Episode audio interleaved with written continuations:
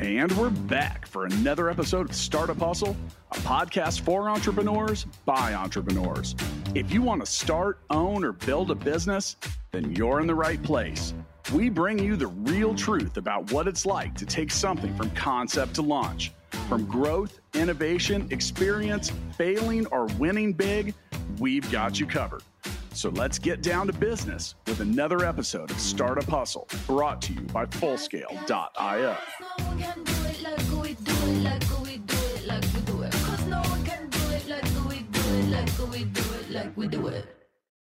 And we're back, back for another episode of Startup Hustle. Matt DeCoursey here to have another conversation. I'm hoping helps your business grow. And we're going to talk about a whole lot of stuff today, mainly how to create a beefy sales funnel. Now, when I talk about beef and we say, where is the beef? The beef is at riverwatchbeef.com. And we got a lot of stuff to get into because this is today's guest has been on the show a number of times. Now, the last time he was on the show, I had just made it back from almost getting stuck in the Philippines. We had a whole world of things in front of us to figure out. We talked about supply chains and all different kinds of stuff. Now, before I introduce who is sitting in with me today, I do want to let you know that today's episode of Startup Hustle is brought to you by Fullscale.io, helping you build a software team quickly and affordably. With me today is a third time guest and one of my favorites. He brings me beef jerky, he brings me steaks, he brings me all kinds of yummy stuff. But last time we talked, he was running out of that. So I want to hear all about that plus more. Well, first off, Chris Kovac from Riverwatch Beef, welcome back. Hey, Matt, good to see you. Appreciate the opportunity to be on the third time. And uh, as you mentioned, a lot's changed since the last time we talked, which is almost a year ago. And happy to jump into it and hopefully share some some insights that will be helpful for some folks. Yeah, and I appreciate that. We want to talk about the sales funnel that you've created with the company, which last time I talked to you was more more than text. So, uh, you know, as I mentioned the last time Chris was, and Chris has been on the show, I, I love these follow up episodes because keeping up with the stories of how people are handling adversity and dealing with everything. So, once again, last time we did an episode, it was almost a year ago, and it was just after COVID had hit. Your business had been slammed with orders. Uh, let's go ahead and w- w- let's get a quick update. Well, yeah, the um, the proverbial hockey stick growth, and so the last time we talked, as you mentioned, COVID was just starting. We hadn't been on lockdown yet, but there had been some rumors that that was going to happen, both in Kansas City, our hometown, and certainly across the nation and across the world. And trying to figure out what that meant to our business, and, and what it meant was there was a need for people to get quality food delivered to their house and to to back up a little bit and to expand on on our business. So we're a family beef producer. We produce our own beef. We work with a usda facility to package it dry age it and then uh, we actually deliver our beef to the end consumer our product's a little bit different because it's natural, uh, raised in the pasture, and uh, most grass, most beef that you'll get in the grocery store is raised on corn and in, feed yards and whatnot. So, you know, we've had a very niche product, and we're vertically integrated. So we manage the entire supply chain from the animals in the field all the way to delivery to the customers. And we had had some. We've been growing uh, month over month, year over year. But when COVID happened, there was obviously a need for people to not venture outside of their homes and to have quality food delivered to their house. So, um, kind of like everyone else, we were on day by day, kind of seeing how things were going, and the orders kept coming in, ding, ding, ding, and we're saying, oh, uh, how are we going to manage when we're getting uh, 10 times the amount of orders per day? And in a couple days, we had as many as one month full of orders. So, on the one hand, it's good to have that kind of growth. On the other hand, very challenging to make sure that we deliver the product consistently and the quality is as, is as um, uh, you know, top quality as possible. So, what happened in March was we were off and, and growing. In April and May and June, uh, we we couldn't keep up, and we ended up selling out of our product um, and trying to figure out how to uh, produce more beef, meaning uh, raise more animals and work with the processor. The number one challenge for us is uh, when the big beef producers and slaughterhouses started to get COVID related issues, they shut down and that trickled down. In other words, there was no place to take our animals to go get processed. So trying to um, uh, uh, help the customer understand why things were a little bit slow. And actually, UPS quit, while the rest of the shipping companies as well quit promising or guaranteeing delivery. So there were some areas where we could deliver. And uh, so it was in real time trying to make adjustments. And very, very surprising. And so from there, uh, how are we? How are we getting ahead of the curve for 2021, we see additional uh, challenges in the supply chain. And so that's what we're kind of getting into this year. How can we maintain growth without breaking our, our startup or our small business? Yeah, and you know, so much of that uh, when we have talked in the past, and it's been kind of one year, then the next year, and now the third year. So I feel like I've I've got to follow the story of the evolution of your company. The first time we had you on, no one even knew the word COVID or coronavirus. The next time we talked, I mean, not only did you have uh, well, your your your sales funnel it was predictable meaning you knew like it was coming in and now then all of a sudden it got beefy like we can say that and. You know so you know eh, some of that was the evolution of a business. Now hey look for those of you listening this dude hustles. Like chris gets in and he'll he'll he delivers your beef. I mean he I does do. what just like the rest of us he does what he needs to do to get the job done. But sometimes you know like what what did you last year you went you didn't you you were up like a thousand percent for yeah, year over year, we ended up about 600% up. And again, if we if we had more inventory, that number would have been higher.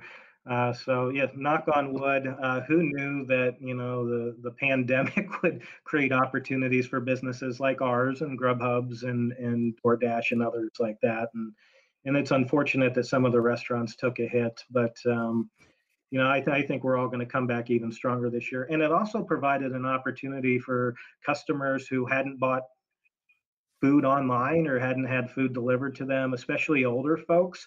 Um, they gave it a try, they liked it, and so we've got a torrent of repeat business after that, which of course is uh, we appreciate that that we're delivering a, a good enough product to where people are coming back and buying again. So, in, in, regards to to the quote sales funnel that everyone always talks about, and I remember at the time because I ordered some beef after the and you delivered it, thank you, uh, after we had recorded the last episode. But at that point, your inventory had already been decimated. Um, it was sold out. It, so, when it comes to the sales funnel and everything, how how did you learn to manage that? And deal with that because the frustration and i wasn't saying i was frustration but it's hard enough to get people to come to your site to want to buy something but when you run out of different things and you have to point people in different directions and and maybe say hey try this instead or i think you were also kind of uh, haggling with the the concept of you have some people that are subscribers of sorts so how, how did you how did you create how did you beef up your sales funnel in a way that helped you see look i'm a salesperson in the end. I always tell people that. And always you'll you, if you don't have to be around me for too long to hear me say sell what you got. So how, how, did you how did you what, where did your adjustments come in and where did you make changes lots of coffee or, or even more coffee than normal uh, long days. So it, we have a very manual process right now. So when we have customer orders coming in um, i put my customer service hat on and follow up and try to be as transparent as possible with people to say okay if there are delays here's why here's when we expect to have that issue resolved. And i would say almost without exception our customers were very patient in understanding what was going on. Um, around that time, we also had some sick family members, and so we had to close the shop for a couple days here and there. So it was a trial by fire, I guess, as the expression goes. But we we just tried to figure it out day by day, and Um, and also, when the shipping was restricted, that created challenges. We had to refund many orders and then the time that it took to follow up with people. So, uh, we're trying to get uh, ahead of that this year. In other words, building a process so that we can bring in additional helpers. And I've got some folks that I used to work with in previous lives who are helping out so that we can kind of streamline uh, giving customers updates. And so we were finally able to get caught up. Uh, uh really last month just you know running behind all last year so it's a challenge and it's we're looking for ways to do some automation as well. So maybe there's an email alert that goes out for that loyalty part of the uh, sales funnel uh, to make sure that you know how did we do? Do we miss anything? Are there any issues with quality? So and that also allowed us an opportunity to start at the beginning of the funnel which was really creating awareness uh, with our brand, a lot of the people, whatever marketing tactics that we use, people said, well, didn't know you existed, and we're glad to know that there's a local company or, or a family produce or a family producer where you could buy your beef direct. The second part of that's the education. So as I was mentioning, uh, the way that we produce beef is different than you're going to find in the grocery store. Uh, that all natural, no GMOs, uh, no no uh, uh, feedlots and those kinds of things. So, in other words, really understanding what do customers want to know about from how we produce it. And one of the insights that we found was some of our highest performing content was about the families that help us raise our beef. So we can't do it alone. We've got friends and neighbors to help out.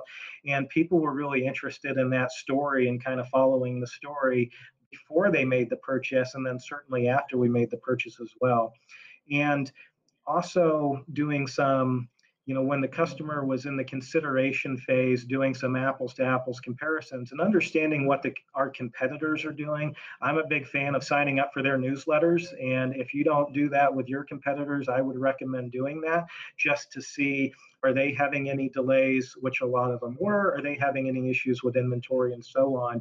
And then having high touch, high service once somebody places the order, almost being a beef concierge. So if people needed um, some tips on how to cook the perfect steak or how to make a particular roast, we wanted to be there for them. So what that turned into was really a framework that we are um, upgrading this year and adding a few more steps in there. Uh, additionally, the customer journey map that I'm sure a lot of folks talk with and really understanding what is the pathway to get a customer from maybe knowing about us to actually make that purchase and then wrapping marketing programs around that. So we got a question from the from the live stream here. So I know you mentioned COVID affecting the supply chain. Has the market stabilized? And what do you think helped it stabilize besides making customers understand?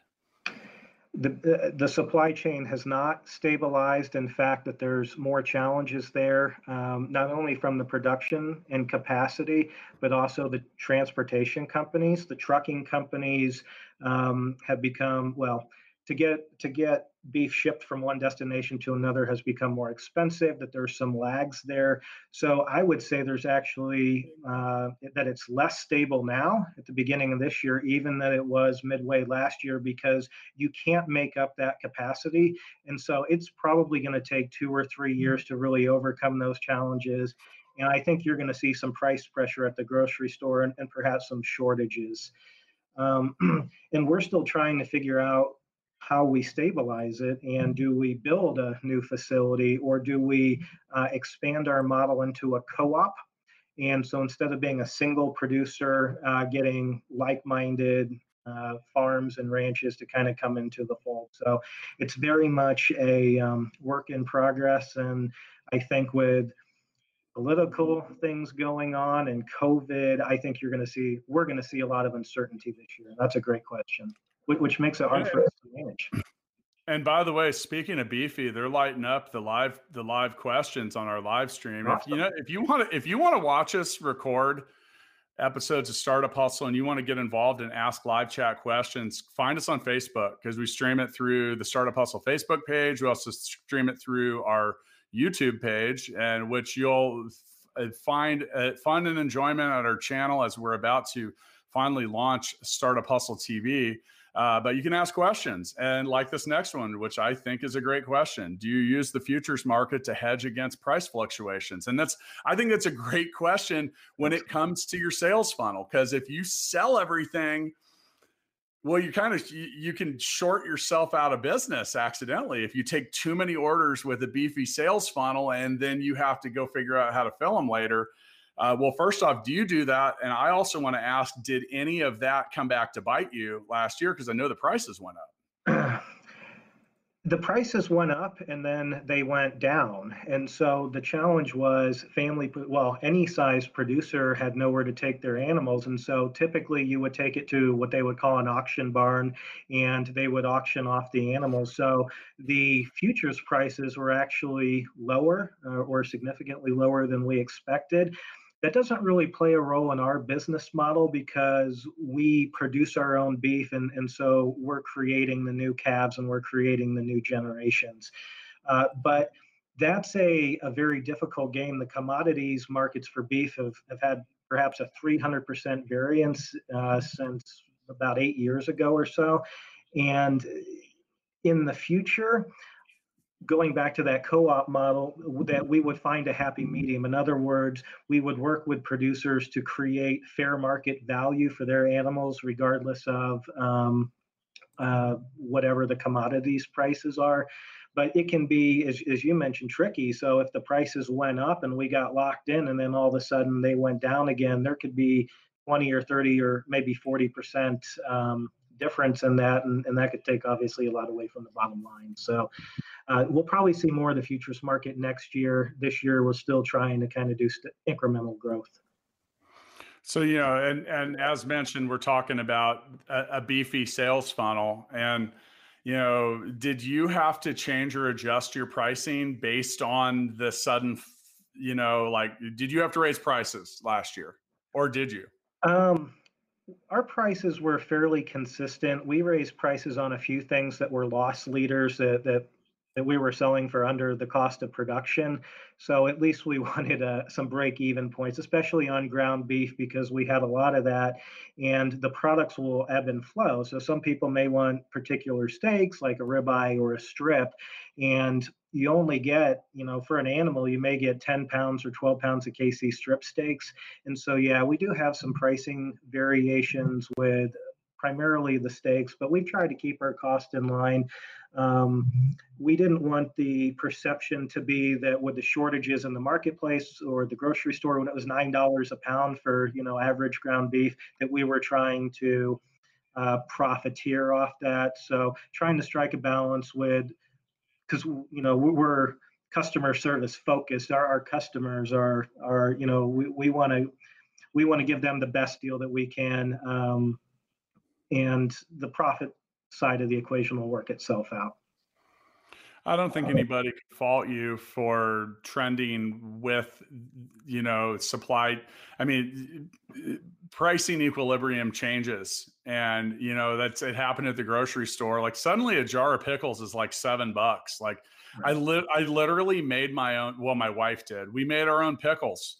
Just and you know what we did? We had a jar of pickles and we cut up some cucumbers we put it in the old pickle juice and about a week later they tasted like pickles. That was 60 cents. So that was hmm. how i adjusted my my my uh, sales funnel when it came to pickles. But you know there's there's been some things along the way. Like last time you were on the show we had no idea uh, what was going to happen. I remember you telling me you couldn't make beef jerky or you had to change your recipe because you couldn't get salt in from hmm. italy and so yeah. you know it, it, that's i mean I, that's just a sign of the times and what could occur and we also used our products w- with a lower price point like the ground beef is not so much a loss leader but an introduction because people don't want to necessarily pay whatever for an unknown product and so we wanted to reduce the barrier to get people to try our beef uh, with the assumption that you know we would get a lot of repeat business, and that that bet actually paid off. On the flip side of that, we have relationships with a sports team here in Kansas City and some other uh, retail partners. And so, right around this time, we, I would say, tripled down on beef jerky because we had high demand. Well, the professional sports team that starts around the spring, uh, they they had a very shortened season, and uh, some of the hotel groups and retailers didn't have foot traffic anymore. So we actually over invested on that part, and we had a little we had some product loss there, which was disappointing. So it's been a challenge to try to balance and not get too ahead of ourselves. And I think we would rather not overextend ourselves, even if we have some shortages here and there, and kind of letting people know why, instead of, no pun intended, betting the farm and then being stuck with too much inventory, you know, that's perishable. I'll tell you what, man the the the hustlers on the live chat are are uh, they have created a beefy sales funnel, and I sometimes ask these questions and sometimes don't, but I mean, getting some good ones here. Uh, so how do you identify your target customer when selling a specialty product? I think that's a great sales funnel. Like, where are you finding people to drop into the funnel? And then also, I, will add on to that. Did you even have to do any marketing since the last time we talked? Because every, every time I look on Facebook, I see someone I know saying, I got my Riverwatch beef order in.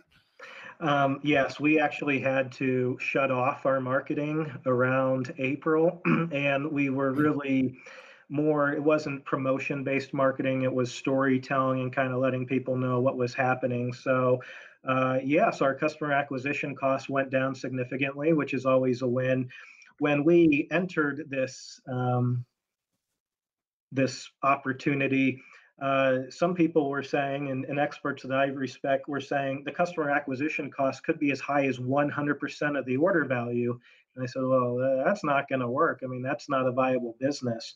And the customer acquisition costs were very high. And so, kind of having that offset by repeat customers and having um, uh, lifetime customer value has offset those initial costs because it took a long time to figure out what that Rubik's Cube is. And regarding our target customer, so as a niche business, our market is not everyone that loves beef.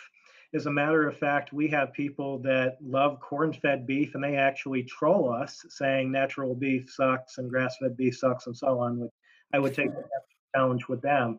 But what we did was we put together uh, about three or four customer personas as a hypothesis and we we targeted those folks whatever marketing channel that we were using so one of them was people that used to get their beef from a family farmer, maybe people in their 40s, 50s, 60s, and a little bit older, who you know maybe they're maybe they sold the farm or something like that, but they were uh, folks that were in the older demographics, and so that was one silo. Another one would be beef connoisseurs, you know, the the guys or the gals who. Uh, you know, love to watch Top Chef and they love to make food for their friends and family and always looking for different um, ingredients and things that you can't find at the grocery store. So that was another persona that we built content around. And the other one was natural or, or, families that wanted natural products that didn't have hormones and antibiotics and things like that. And so what we did was we did a we did testing and used analytics and data to kind of point that into um, who was the best performing um, customer segments combined with their geographic areas. So Kansas may have a little bit different than Missouri preferences, and then particular traits. And so what we found, which was surprising to us, is women 55 plus was our and still continues to be our best performing demographic. And, and so for us, when we're not like Hallmark, we don't have 300 different personas for all the products. So we just put a stake in the ground somewhere and tested it. Um, some other thing, I'm trying to think of where we where we didn't perform well. Uh, I think that would be more on the price comparison. So if we were if we were doing aggressive discounting, that actually performed less than when we told our story. So it's more about kind of the why behind our beef as opposed to commoditizing it and just doing a, a you know price versus price. And now we're doubling down on that. And what we found is you know families or certain uh, personas are much more likely to refer business to us and so they're getting their family they're getting their friends as a matter of fact oftentimes i'll deliver two or three orders on the same block and they all know each other so Uh, it was expensive to do some testing to figure that out. Um, who who actually did not, who underperformed, was millennials, which was very surprising to me. People looking for that experience, but for whatever reason, we just didn't get the conversions there. And uh, we'll see how that trend continues this year. Yeah, and that that question came in from Justin Prestige, who has a custom trailer and food truck business. So uh, it's a, quite a specialty product there as well. Um, also the uh, that was also the episode that when we just recently recorded episode 500 matt watson admitted that he had too many lunchtime cocktails before we recorded. So a little insight from episode 500 and yeah 500 of these things. Now look we we showed up to record this episode about beefy sales funnels but everyone's doing my job for me. So got a, yet another great question from the live stream. I think this is a good one because this can uh, shipping and delivery is a part of your sales funnel, and it's a part of the sales funnel that you often lose the buyer. Right. Like people come in, they're like, they okay, I want to spend 20 bucks. And the next thing you know, it's 20 bucks to ship, which means it's really $40 to buy. So this comes from Kyle Steppe, who is one of the founders of KC Hempco. Uh, and they shifted to all online. We did an episode with his wife Heather uh, shortly after COVID hit, and you know this is likely something they're dealing with. But how much trial and error did it take you to figure out shipping uh, in a cost-effective way? I think it's a great question. It is a great question. Um, a lot of trial and error. I would say a lot of error. So when we started out and to really start shipping about three and a half years ago, you know, it was the Amazon model, right? Like everyone wants it tomorrow and they don't want to pay any shipping costs for that. So, you know, my idea was okay, great, let's do free shipping for club members. Uh, and we were shipping around the country in, in relatively large size formats, not cheap. So we lost our butts. Um, we just, there was some shipping issues with spoilage or that it would get delayed or that it was going to uh, Nevada where it was hot. And so very quickly, um, we made the decision that's not a good, we simply can't afford, we can't compete with the free shipping model. So what we've done is we've got flat fee and we, we turned it into regions. So within the central states, it's a base price. And then other states outside of that is a little bit more expensive. So, you know, we've had some customers ask, why is your shipping why are you charging for shipping? And we're just transparent with them and we say look you know we actually subsidize some of the cost. It could be $45 to ship to a coast. And that is just standard ground. On top of that the shipping containers and the ice packs cost about 10 bucks per. So again we went to a flat rate. We we offset some of those costs but we just say we're a small company. We're a small family company and uh, we wish we could have discounted shipping rates, but almost, you know, people really haven't had a problem with that. Knock on wood, at least to date. I think overall, you hit on something earlier. You talked about telling your story, and you know the we we hypothesized on this a little bit when you were on the show last time, and I've probably had this discussion with others since then. But you know the the the inability to sh- okay so two years ago i could take a package right now i could have it in california in two days and it'd be like 12 bucks. It's probably like 40 now. And there's you know this that you talk about things like so during the holiday season um, you had companies like fedex and ups saying literally throttling major retailers for the amount of stuff that they could ship. Why? Because they have a, a, capacity that they can deliver it with too.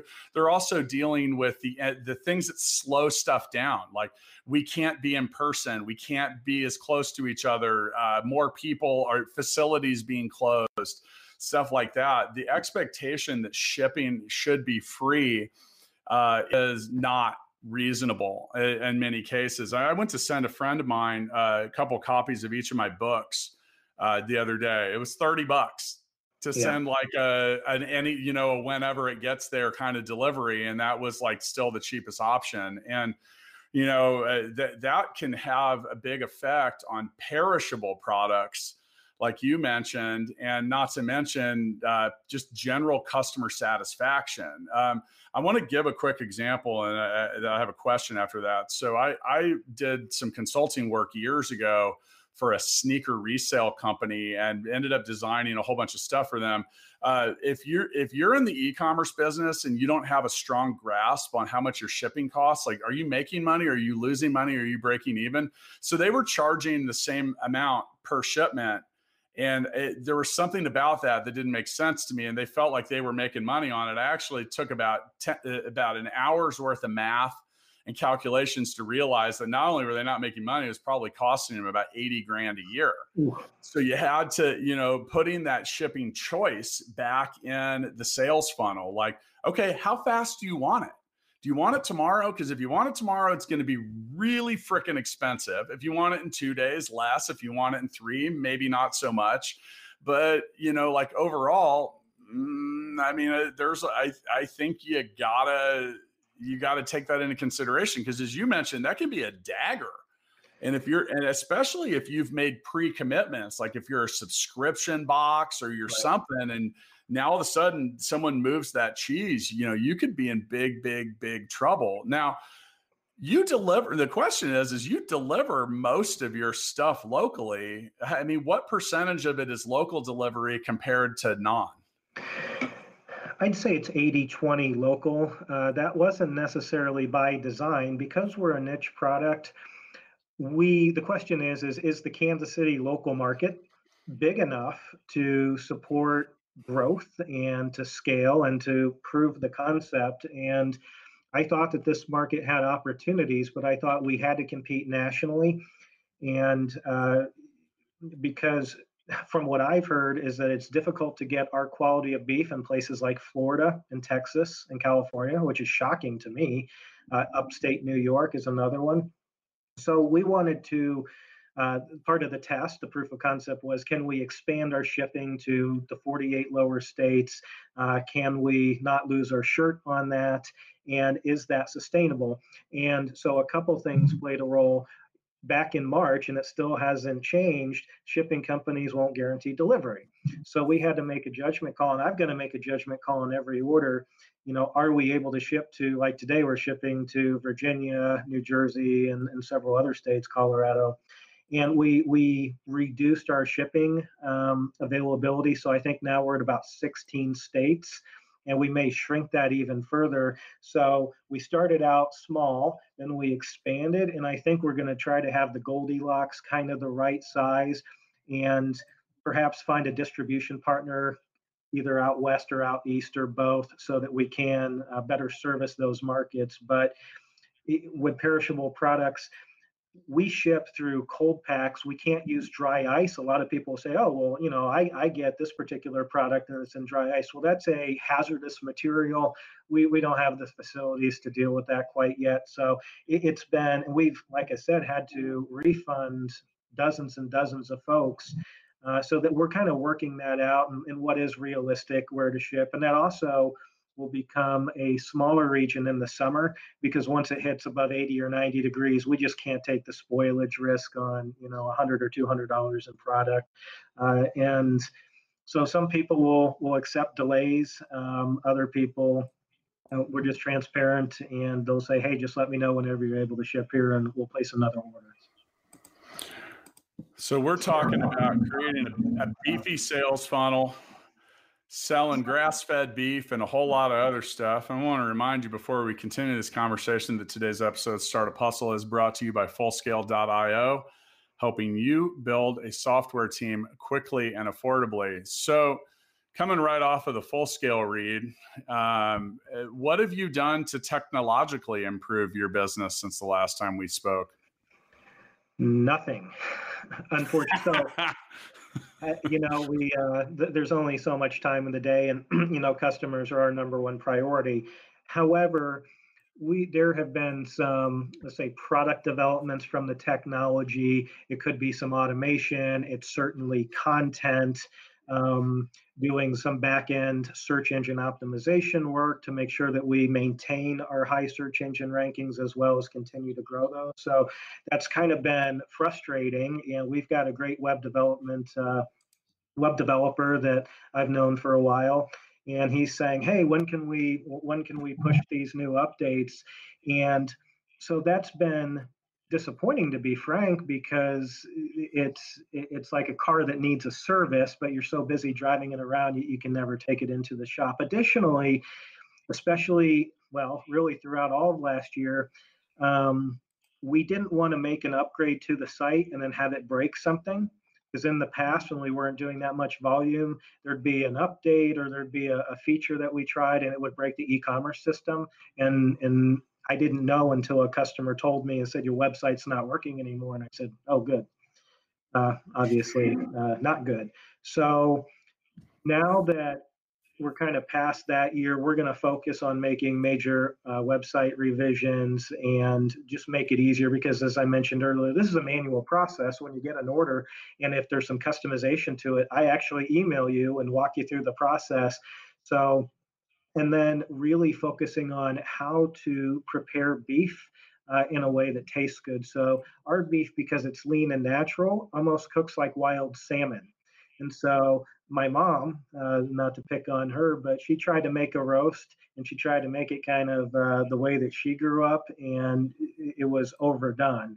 And so that's, uh, and we're, we're partnering up with local chefs here and some other uh, foodie type influencers to not only do family recipes that my grandma had, but also preparation tips, grilling tips, and all those kinds of things. So um, the supply chain issues continue to kind of slow us down there, but uh, I've got a long list of things that we want to do, and we're just going to do two or three at a time so that we're not getting ahead of ourselves.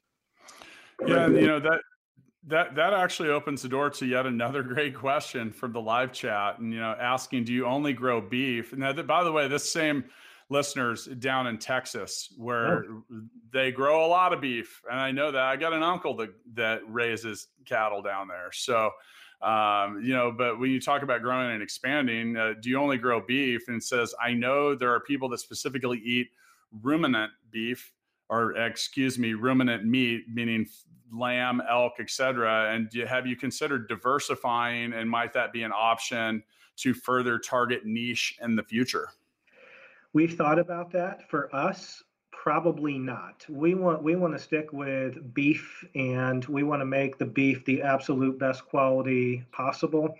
Um, when you start talking about other proteins, entirely different production models, uh, especially with pork or chicken or elk or deer or anything like that.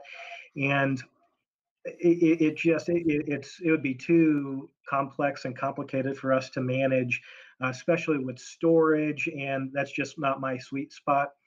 So, but what we would like to do is to partner up with other like-minded producers and share, because uh, we do get people that are asking for heritage pork or free-range chickens, to just have a short list of people that we could um, uh, that we could refer to. And the other part of that is there's more local companies, Shatto Milk here in the Kansas City area. They're wonderful. They're similar to us in that they're a family farm and they produce milk. But what they're doing now is almost like a Schwan's model to where you, you can add bacon or you can add beef or you could add Wagyu beef or grass fed beef or whatever it is. So we would want to partner up with, uh, with other companies, especially on the delivery side. Um, but yeah, raising additional beef and one of the challenges, Matt, the last time we talked was uh, not really a challenge, a, a, difficult situation. My dad was diagnosed with a non-formable cure or non-curable form of cancer, and so we actually sold our uh, ranch in Colorado at the end of 2019 and when we were talking, we were trying to figure out, okay, well, what are we going to do? Are we going to source it from other people? And we ended up finding a smaller farm in Kansas running about 500 acres or so. So that was part of it too. And, and he's not able to, you know, uh, to, you know, be out working in the field as much. And so we need to kind of pivot uh, into how can we get friends and family and neighbors to help us manage the beef when when he's not able to do that. So very difficult time, and uh, he's doing well. Um, he's managing his his illness well, but um, so right now it's just kind of me doing everything, and so going back to being very incremental. We've got visions for the future, but still just trying to produce darn good beef, and and then we'll the rest of it will work itself out. It is darn good beef. I, I I've eaten quite a bit of it over the last few years, so thank you for that, and thank you for the beef jerky as well. That's I I, I have a I, if I could live off of just one thing, it honestly might be beef jerky. Um, so, you know, uh, yeah, I, I, and I gotta I gotta say, Chris, I respect the hustle too, man, because I see you darting all over town, making deliveries, doing what it takes, and uh, while that while a six uh, a six x uh, growth cycle is that well, you clearly handled it. Um, Trying our best, and and you know I we have a, another care package for you and the team that's going to go out this week. And so going back to the funnel, always following up with customers because we have a uniform way of raising our animals, but every animal's a little bit different. And so talking to folks like you and other customers, how did this batch turn out? Um, you know, did it have the marbling or the taste, or was it as tender as the other ones?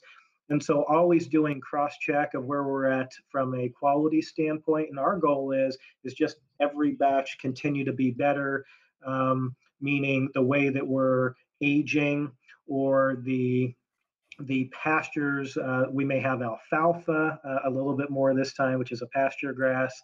Uh, where we may have some barley and experiment with some other, not so much grains, um, but some other uh, elements to make the beef that much better. And you know, grass-fed beef has been accused of being gamey in the past, and what we found out shifting from Colorado grasses to Kansas grasses is that the grasses out there had a much different flavor profile, and so it was almost like venison or elk.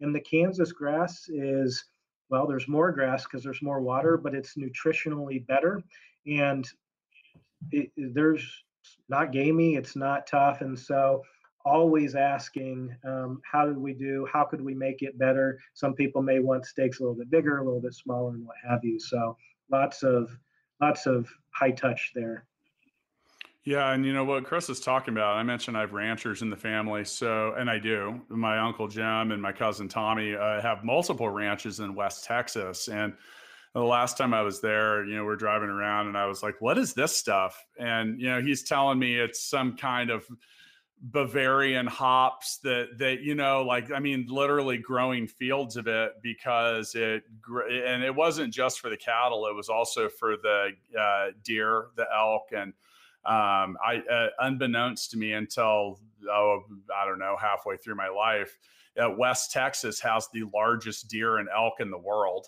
Um, mm-hmm. and and, and and it has everything to do with what they eat.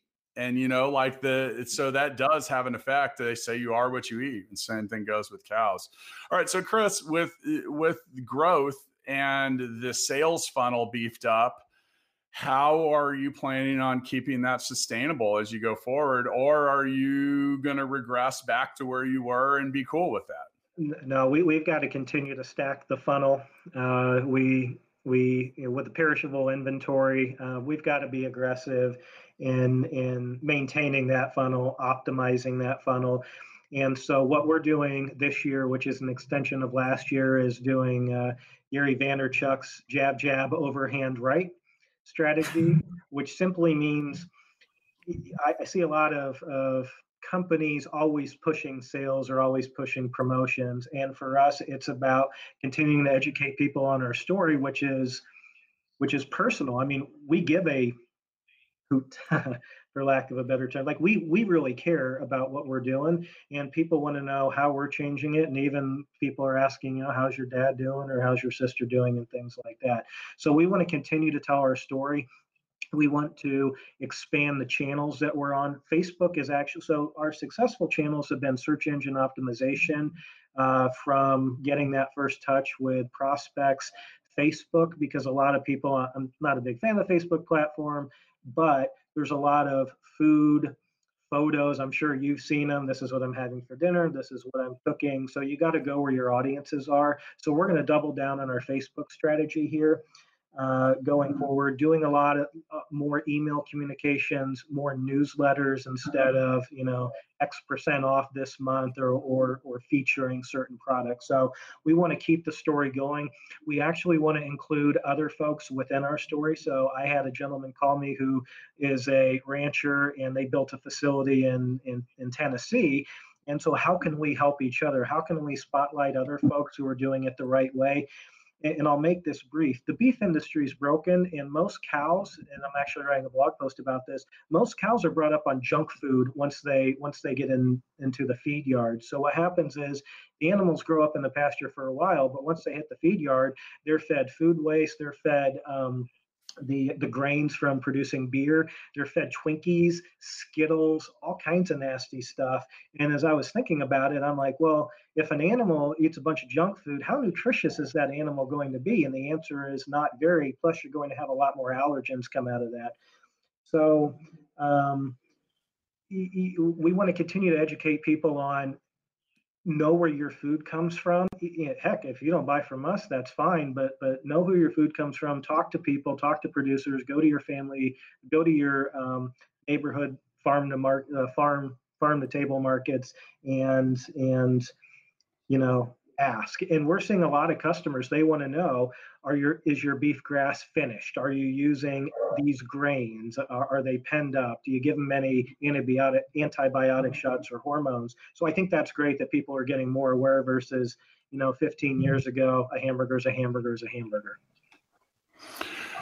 Once again with me today chris kovac the guy at riverwatch beef. Go to riverwatchbeef.com buy a lot of stuff because it's good it's tasty Yum. There you go. So a couple things uh, before we get into the founders freestyle. There you go. There's the beef jerky. Shameless self promotion. Uh, it's, I'll promote it for you. I love your beef jerky. It's great. And Chris brought brought several bags of it over the first time he was on the show, and we uh, we did a little taste test analysis. Um, now, you know, I end my episodes at Startup Hustle, and I say my episodes because I'm not the only host on Startup Hustle, Chris. You may or may not know that. We added two more hosts. So make sure you check out episodes by Lauren Conway and Andrew Morgans. Andrew will talk all about e commerce and all different kinds of stuff. And Lauren talks about whatever Lauren talks about. On top of all that, people, we started a TV show. Yeah, we did. Startup Hustle TV. It's coming out. Been working on it for a long time. It's the video version of the show. Our goal at Startup Hustle Podcast was to bring you the real truth in entrepreneurship. It's the same thing you're going to get. You want to see wins, losses, and reality.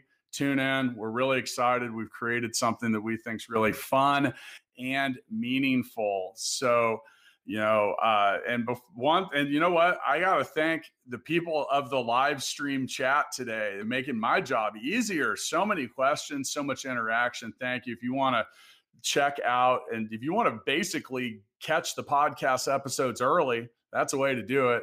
You can find us on facebook just go to the search bar and type in Startup Hustle. It's not too hard to find us. Now, with the Founders Freestyle, we give our guests an opportunity to sum up the, t- today's topic. Really, anything you want. Chris, how do you want to leave us on this episode of a Puzzle? Well, I appreciate the opportunity to be here again, Matt, and, and your team's been great. And how kudos to you for 500 plus episodes and now shifting to TV. And and so you know don't want to make it about us but i think some of the insights that we've gained that may be helpful for other startups or early stage mm-hmm. businesses and, and basically creating a framework or a blueprint to make this easy uh, meaning how do you start doing a customer sales funnel and what i would encourage people to do is think of the business math first you need to get 10 customers today or this month or this year or you need to get 100 or 1000 and uh, what is your budget to get those? Is it $5, $10, $20? So that you get a baseline and a benchmark of how much are you willing to invest to get a new customer. And then playing around with sales conversion numbers. So let's just say if an ad, if a click was a buck a click and I converted 3%, then that would mean my average customer acquisition is $33. So if that's a little bit too high for your business, what would be a good number? Let's just say it's $20. So starting with the business math first, and then understanding who your ideal customer personas are and just use your gut, use your experience, use your expertise. Uh, I'm a big fan of doing things in three. So what start with the three and you can validate those and you can change them out.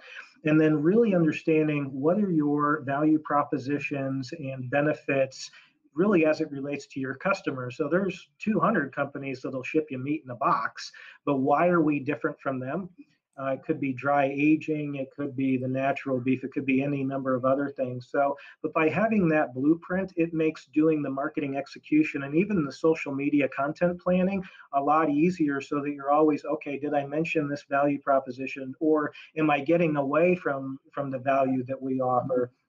And then and then comparing your tactics side by side. So one of the things that we found was doing influencer marketing was great to get exposure, but it's it it it, it wasn't cost effective. And so we could go back and we can double down on the on the tactics that work and we can uh, trim the fat no pun intended on the things that don't work. And you know i think no one's got a, a crystal ball. The market's speed of business is changing very very quickly. So uh, i'm a big fan of 30 day tests so do some testing. Figure out what works what doesn't do another 30 days and it's just a continual feedback loop. And i would say the great thing is is about this program in kansas city and entrepreneurs in general uh, don't feel don't be afraid to ask for help. Uh, there's any number of, of, of groups that you can participate participate in startup accelerators but um, uh, you know you can ask other people what was a win for you, what wasn't. And uh, so that may be a good starting point. And then I think I would close with understanding the customer journey. So put yourself in the customer's shoes. So if I go to the website, I'm typically not going to sign up for the newsletter right off the bat, but I may follow you on social media and understanding the steps that it's going to take to get people more involved and ultimately to, to convert into a sale. Chris, very well said. Now, hey, I'm going to just be honest, guys. For those of you listening, this is a dude that runs a farm and sells beef, and he might have just grossly outclassed you when it came to understanding and grasp on digital marketing, sales funnels, e commerce, and all of that. And I mean that in a loving way, Chris. And I also want to challenge other people to listen to all the stuff he just said, because, dude, like you, you didn't leave much for me there, Chris. No, and, and, and thank you. Like this was an easy episode for me, man. I had all the listeners asking the questions. I had you on point. Uh, you know, there's a couple takeaways I got from here. You know, one, are you ready? Are you ready for what can or could happen? And that can be good or bad. You know, and Chris, last time you were on, we kind of had that WTF is going to happen we didn't know. I didn't know at my business. You didn't know at yours. And, you know, I immediately got to work making changes, pivoting where I needed to, triaging this, doing other things for that, learning a whole lot of stuff I didn't think I have to learn. Maybe a, a very focused effort on saying, hey, relax, people. Just relax. We'll figure this out all the answers aren't in hand right now. And you know and then the next thing is is when i say are you ready? I mean be careful because you might get what you ask for. It's, easy, it's easy to say hey i want my business to go up 600% and then you got to deal with that. And you know because because chris you really did a delivery for me last time. And, you know, like all you can do is all you can do. So six times more business means six times more everything. And it also probably means six times more problems. So you, you, you, end up dealing with all of that. And, and, and the real question is, is are you ready? And you're, because look, your plan as of right now is wrong all of our plans are wrong because we can't tell the future. The crystal ball is broken. We have no idea what's coming, but are you ready and willing to deal with it once it does occur? So, Chris, did you have another comment? Um, I just think that, you know, getting in front of the customer and you know continue to get feedback so for example somebody said they, they were confused with our shipping or, or where we could ship to and just always kind of cross checking and then the other thing is i would say do one thing at a time i've had the opportunity to mention to mentor several dozen different startups through uh, through different organizations.